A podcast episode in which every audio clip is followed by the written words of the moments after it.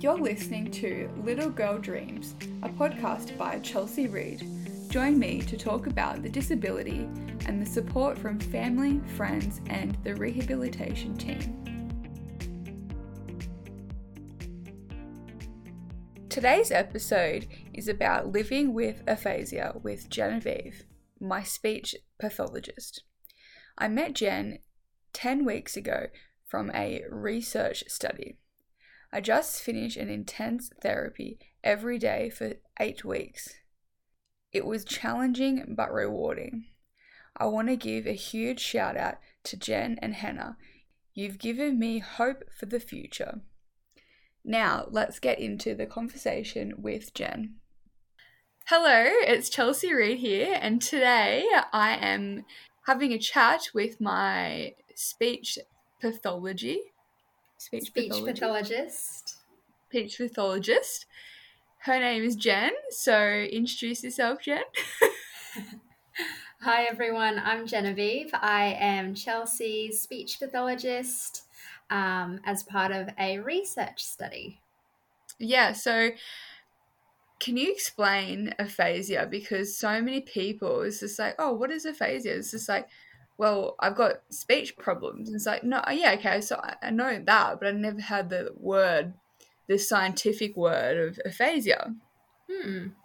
So aphasia is an acquired condition. So acquired means that you only have it after you've been through something like a stroke. So you're not born with aphasia. You can't, okay. Because that's one of my questions, is like, can you born with that or? No, if you were born with a language difficulty, we would normally call it something like a developmental language difficulty. Oh, okay. Yeah. So aphasia is acquired. So it happens after something like a stroke, which is what you had, Chelsea. Yeah. And it affects your language. So your language are the words you speak and how you speak them and how you put your words together. Yeah, okay. So I looked up on Google, like, about aphasia, and it says speaking, listening, so many words, except I didn't get it. Gestures? Gestures. So gestures are the actions that you can do with your hands or your body language. And they can be a part of the way that you express yourself. Yeah, but that's affected as well. That can be, because language is a lot broader than just talking. It can be any way that you communicate. So if you communicate a lot through gestures, for example, maybe people who are deaf, they have to do a lot of sign language. So their aphasia can also affect their sign language. Okay. Yeah. Okay. Because I thought it's like go this way or go that way, or it's just like I don't get that. But now I get it because like. So yeah, it can also affect when you say, "Oh, go that way." If you don't understand that way, or you're pointing to the right way. Yeah. Then that is also part of your aphasia. Yeah, right. Because it's so many, like every person who has aphasia is so different. Like, yeah, absolutely. So, we are still working out how aphasia is affected by damage to the brain. Yeah. But absolutely, because there are so many components to your communication.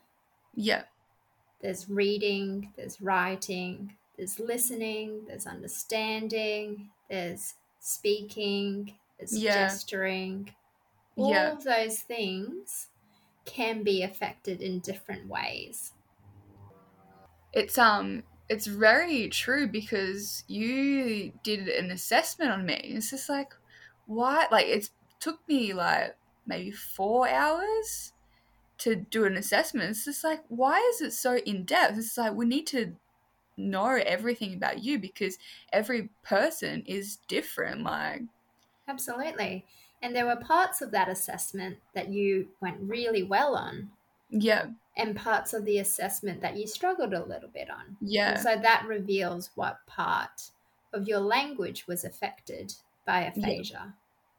Because in the hospital, I diagnosed with aphasia, and I thought, like, I've got aphasia, that's it. But all the OT and speech ladies were trying to work it out. And even my family is just like, so you can read short sentence but not long sentence, and you struggle with numbers, you can't speak but you can understand. Like, it's just so, speak is like, aphasia is so broad. Like, absolutely. Yeah. And that's why it's really important when we do therapy with you, or when we give strategies to your family members on or your friends on how to communicate with you, that we really tailor it to your difficulties or your communication. Yeah.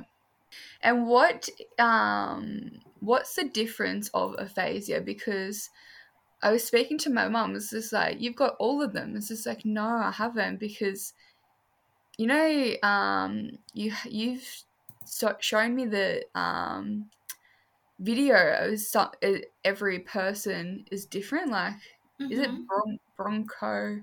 Oh, okay. So there are kind of broad terms for aphasia or classifications. There's Broca's aphasia, Wernicke's aphasia, there's global aphasia. So all these different types of aphasia. Yeah. We broadly classify it into fluent aphasia and non-fluent aphasia. So fluent aphasia, I think you would have, oh, it's tricky because you have some difficulty still with speaking in perfect grammatical sentences. Yeah. I reckon, and remember when you first had your stroke and all you could say was, I like to eat? Yeah, yeah. Oh, this is tough. I don't want to get this wrong. I reckon you would have this fluent aphasia. Fluent? In that, okay. Yes, in that you can say things easily, but it's not necessarily the correct thing. Yeah, even last night with Hayden, it's just like, can't remember what I said, and he said, you got it wrong. It's just like, no, I got it right. It's just like, no, you actually didn't. Yeah. Like, it. So I reckon you have fluent aphasia. Yeah. Where you can say things easily, but it's hard to get the right things out. Or it might not have the meaning that you intended. Okay. Non-fluent aphasia is when you actually really struggle to get any words out. I looked at so many videos and it's just like, I have, look at this. It's very sunny. It's very funny. Very funny, sunny. Very funny. And it's nice in the park. It's nice. It's nice in the park. It's nice in the park. I might. Yeah, absolutely. And our brain is so complex, right? Yeah. There's so many parts to how our brain works together to make up speech or to make up language. Yeah. And so what was happening in that video, I think, was that you were having difficulty repeating what your dad was saying. Yeah. Because he was saying something and your brain now has to listen to it, has to process what he's saying, has to go through and understand what he's saying, and then has to make that into words and then put the words in the right order. It's pretty so complex. And we kind of normally do it every day without thinking. Exactly. And now it's just like, what? Like, it's unbelievable. Like, I've got no words. Like, yeah. Well, that's why it's pretty fatiguing. You mentioned in one of your previous episodes that you felt really fatigued after a speech therapy session. Yeah. Because your brain was working overdrive. Yeah. You studied aphasia, so you get that, but, like, no one really knows that. Like, I don't know. It's kind of like learning a new language. Say if you learned French or you learned, I don't know, Spanish, Chinese. Yeah. You have to work really hard to try and find the right word to say. Yeah. So what is apple in Spanish? You have to remember what it is, even though you kind of know what you want to say. You want to say an apple, but you don't know what it is in that language. Then you have to work out, I want to eat an apple. You have to work out what each word in that language is. Yeah. And then you have to work out which order to put it to make sense in that sentence. That is very true. It's so, that's really, like, oh my God. But can I lose aphasia? Or I can't, like, I diagnosed with aphasia and that's it for the rest of my life, or? Right. So are you asking, is there a cure, basically? Yeah, like, I know it's not a cure, but is it a cure? Like, yeah. Can you ever, like, grow out of it or not have aphasia anymore? Yeah. It's a good question. So when people have aphasia, often it's just after they have a stroke. Yeah. So you can have what you call acute aphasia, which is when you have aphasia right after your stroke or right after that brain damage. Yep. And then you have spontaneous recovery. So it just recovers by itself and then you go back to talking normally. Some of the time, or most of the time actually probably, speech pathology in the acute phase really helps you to go back to recovery. Yeah. So in that acute stage, right after your stroke, there is a possibility for you to recover from aphasia, and it has happened a lot. For example, do you know Amelia Clark, the actress? No. In Game of Thrones. I haven't watched Game of Thrones. That's all right. She's a British actress, Amelia Clark, and she had... I think she had a stroke and she had aphasia, but now she's back to normal. She got a lot of therapy, but now she's speaking and reading, understanding normally. So she had acute aphasia. Acute. But I haven't. Yeah, right. You've got a chronic aphasia. Yeah. So chronic means it is a lifelong condition, just like asthma. I'm okay with that. I just want to know. Like... Yeah, absolutely. But like just like asthma or diabetes, things like that, they are chronic, so they are lifelong. There are ways to manage that though. Wait, so is chronic is lifelong disease? Okay. Or long-term, long-term. So chronic, okay, right. I have not heard that. I can get better-ish. Mm-hmm. You can get better, so you can improve your language. Yeah. And you can better manage your aphasia as well. I think the main thing is manage my aphasia, because even you and I was trying to work on get my confidence back. Mm-hmm. Not 100%, but I think I'm kind of there. And that's amazing. That's really amazing. An amazing achievement for you to have gained a lot of your confidence back in a relatively short time. I remember when I started your research study, and you said, what is your goals? And this is like, my goals, I don't know, like, oh, it's just like, I want to start maybe a podcast, I don't know. And it's just like, yes, okay, I want to work on that, okay. This is like, and like every time it's just like, do you want to work on your podcast? It's like, oh, okay. This is where it started. I know. It's just like scary. No. Well, you had a great vision and a very big dream, I guess. And even as speech pathologists, we were a little bit hesitant about being like, will you even make a podcast? Because that's a huge thing to do for anyone. Yeah.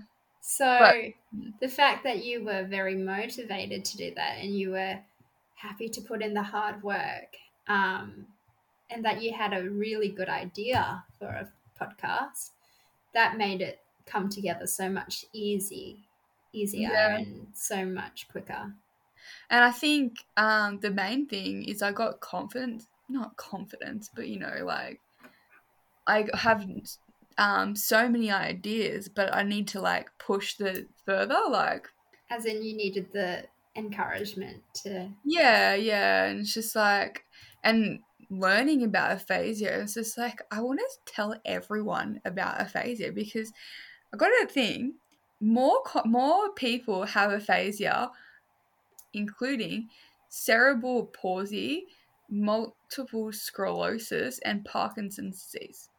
Absolutely. So, like, what the more people have aphasia than MS, Parkinson's, and cerebral palsy, but we don't hear about it.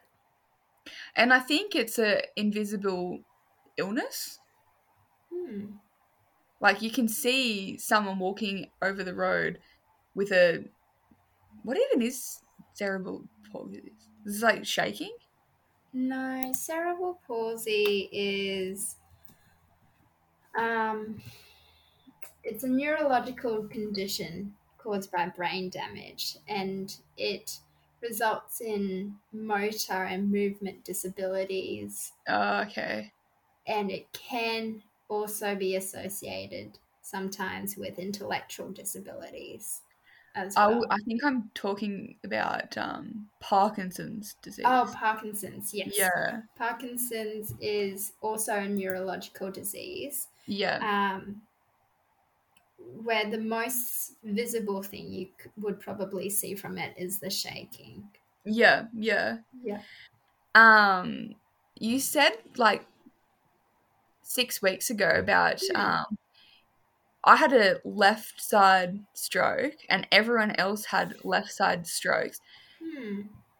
What about the right side? Because I seen like a mind map of the brain. And the left side is, like, mathematical and, like, all the numbers and stuff. And then the right side is, like, the creative side. So can you get aphasia if you had a right side stroke? It is possible, but people with right hemisphere brain damage normally has more difficulties with attention, memory, problem solving, or so what we call kind of higher level thinking. Okay. So maybe understanding jokes and being funny, or understanding sayings like, I can't think of a saying now.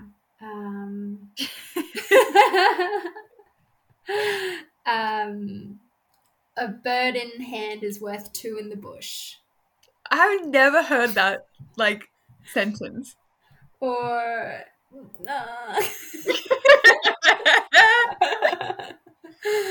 let me find a good one. Always put your best foot forward. Oh, have you heard that one? Yep. Yeah. So always put your best foot forward means always try your best or give your best, right? But somebody with a right hemisphere language disorder might understand that very literally and just think it's kind of like foot forward. It's kind of like Asperger's. Yeah, in some ways there are some similarities. Yeah. But this one is more because of brain damage. To the right side. It can also affect things like problem solving. So, for example, if somebody was cooking in the kitchen and they had to do multiple things at the same time, they wouldn't be able to problem solve, for example, what to do first. Yeah, I remember at the hospital with my OT, she said, "Can you make me a coffee?" And it's just like, why? Like, okay, but why? And it's just like, just because.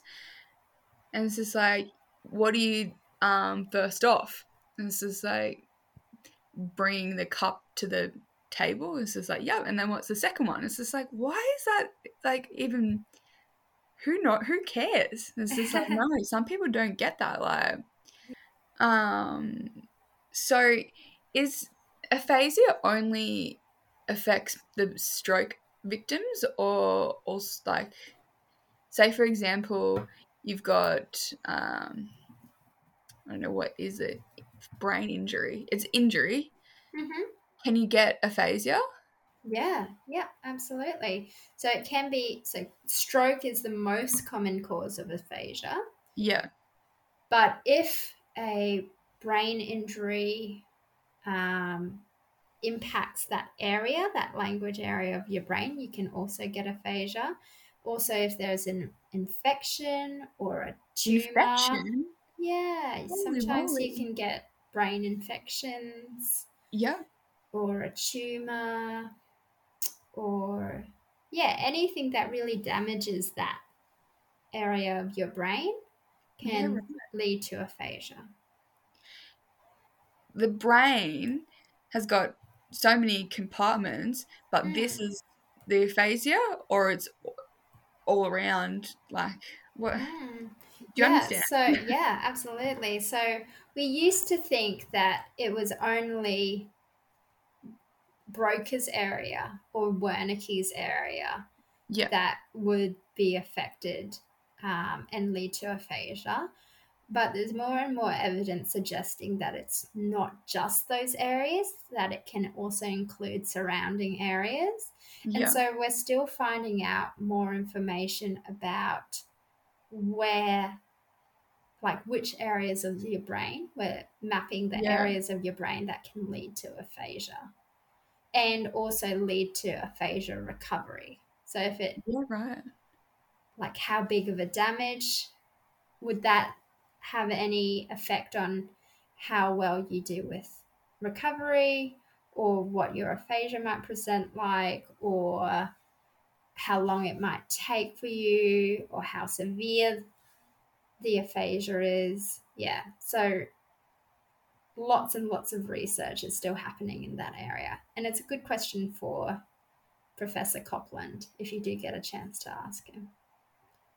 Yeah, it's just so, like, it's a study, like, not like you've got aphasia and here it is, 1, 2, 3, 4. Like, aphasia is you're still studying. Yeah, absolutely. The brain is still a mystery. It is a mystery for everyone. It's just like, again, I got no words. Yeah. Again, I looked on Google and it says testing for aphasia. Mm-hmm. What is testing? Right, okay. So we often, when you first had your stroke, we put you through an MRI to see what type of stroke you had and where or what areas of the brain were damaged from your stroke. Yeah. So that's probably the first test. And you get the MRI and you see the scan, do you looked at the sand and it's just like, oh, she's got aphasia? You can guess whether a person might have aphasia or not, depending on what area of the brain is damaged. Yeah. But that's why speech pathologists do all those assessments with you, because that helps us determine whether you do have aphasia or not. Yeah, okay. Yeah, so those assessments, we have a huge battery of assessments that we can do, and that will tell us whether you have aphasia or not and how severe your aphasia is and sometimes what type of aphasia you have. Yeah, right. I looked again, I Googled, and it said 80% of people have never heard of the aphasia. Like, it's just, before my stroke, I've never heard of aphasia. Yeah, yeah. And that's unfortunately the case for a lot of people around the world. Aphasia isn't widely known. Yeah. And as you said before, it might be linked to the fact that it is an invisible condition. Yeah. In that you can see somebody walking in the street and not know that they have aphasia. Yeah. You've been my speech lady for 10 weeks. Hmm. What's a different therapy? Functional, impairment, and computer work. What is the difference, all three? That's a good question.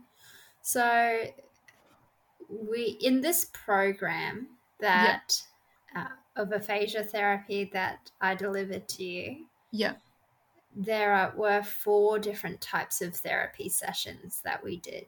Yeah. We did impairment therapy, which focuses mainly on the specific language difficulty that you had. So, for example, you had difficulty with spelling. So we did specific work on spelling. Yeah. Or you had difficulty with describing a picture in a sentence. Yeah. A grammatically correct sentence. And so we did work on that. So that's impairment. Yeah. And I like, say, for example, you said describe the picture, and it's just like, she went to the shops, and it's just like, no, future tense is like, she is going to the shops. Yeah, that's present tense. Yeah. Good. What she is going to the shop. She will go to the shops. She will. Oh, okay. Damn it. No, that's okay. That's all right.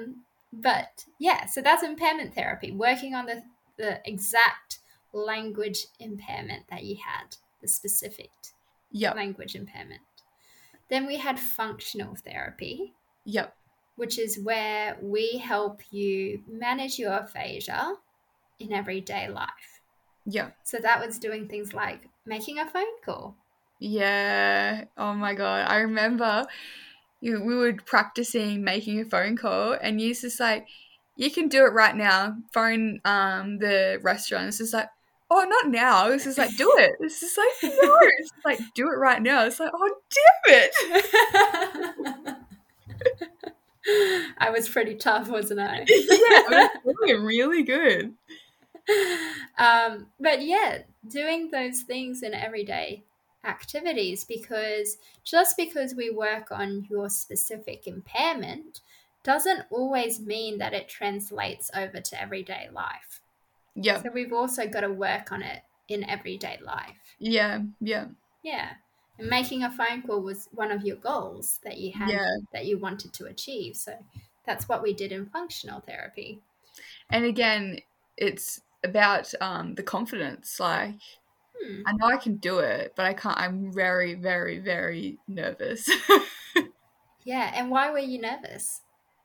Well, I don't know. Like, who knows? Like, whole vision about me phoning the restaurant, and I stuffed up the words, and then I get really nervous, and it's just like, oh, so sorry, I got aphasia. And it's just like, oh, what is aphasia? Like, it's just like, don't worry, I forgot.